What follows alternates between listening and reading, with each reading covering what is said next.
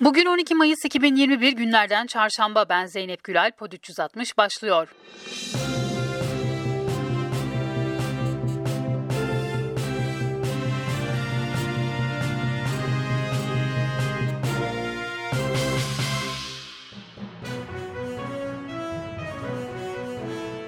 Abluk altındaki Gazze şeridine yönelik hava saldırılarını sürdüren İsrail sivil yerleşim alanları, altyapı sistemleri ve emniyet birimlerine ait noktaları vurdu. 10 Mayıs'tan bu yana devam eden saldırılarda can kaybı 56'ya yükseldi. 320 kişi yaralandı. İsrail Başbakanı Netanyahu Hamas'a çok daha büyük bir güçle karşılık verildiğini ve buna devam edeceklerini söyledi.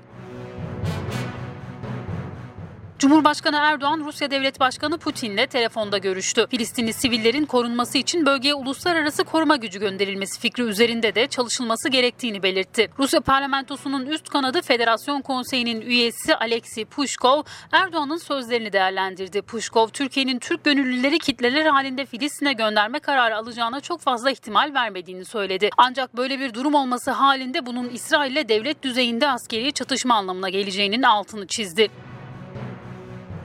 Kapanma kurallarının uygulandığı Türkiye'nin birçok kentinde İsrail protestoları devam etti. İstanbul polisi anonslarla programın bittiğini duyurdu. Programınız sona ermiştir. Lütfen dağılalım. Yol araç trafiğine açılacaktır. Lütfen dağılalım. Taksim Meydanı'nda İstanbul Sözleşmesi'nin feshedilmesini protesto eden 3 kadına polisler müdahale etti. Kadınlar katledildi. Neredeydiniz? Yapmayın. Yapamazsınız. Biz yaparız. Susmuyoruz. Korkmuyoruz. İtaat etmiyoruz. İstanbul Sözleşmesi'nin kabulünün 10. yıl dönümünde ortak basın açıklaması yapan 78 baro başkanı ise sözleşmeden çekilme kararının kadınları korumasız bırakacağını belirtti. Kararın geri alınması için yetkilileri göreve davet etti. Cumhurbaşkanı Erdoğan'dan normalleşme açıklaması geldi. İnşallah salgını kontrol altına almış olarak bayram sonrasında kontrollü bir şekilde normalleşme adımlarını atıyoruz. Sağlık Bakanlığı Sinovac'ın ürettiği koronavirüs aşısından bir parti daha Türkiye'ye geldiğini açıkladı ancak kaç doz aşı geldiği belirtilmedi. Biontech'in kurucusu Profesör Doktor Uğur Şahin son dönemde gündeme gelen patent ve fikri mülkiyet konularına net bir açıklamayla yanıt verdi. Şahin gelişmiş ülkeler şunu anlamalı bir kez yardım etmek işe yaramaz dedi. Fikri mülkiyetin korunmasından feragat etmenin bir çözüm olmayacağını savundu.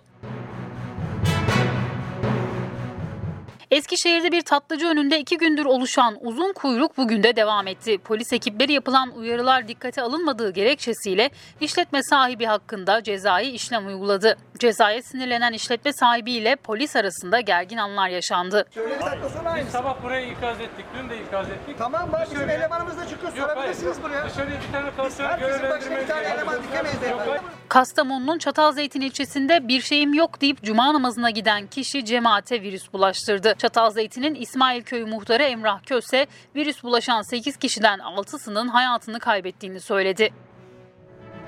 Afyonkarahisar'da tartıştığı polis memurunu görüntüleyen vatandaş gözaltına alındı.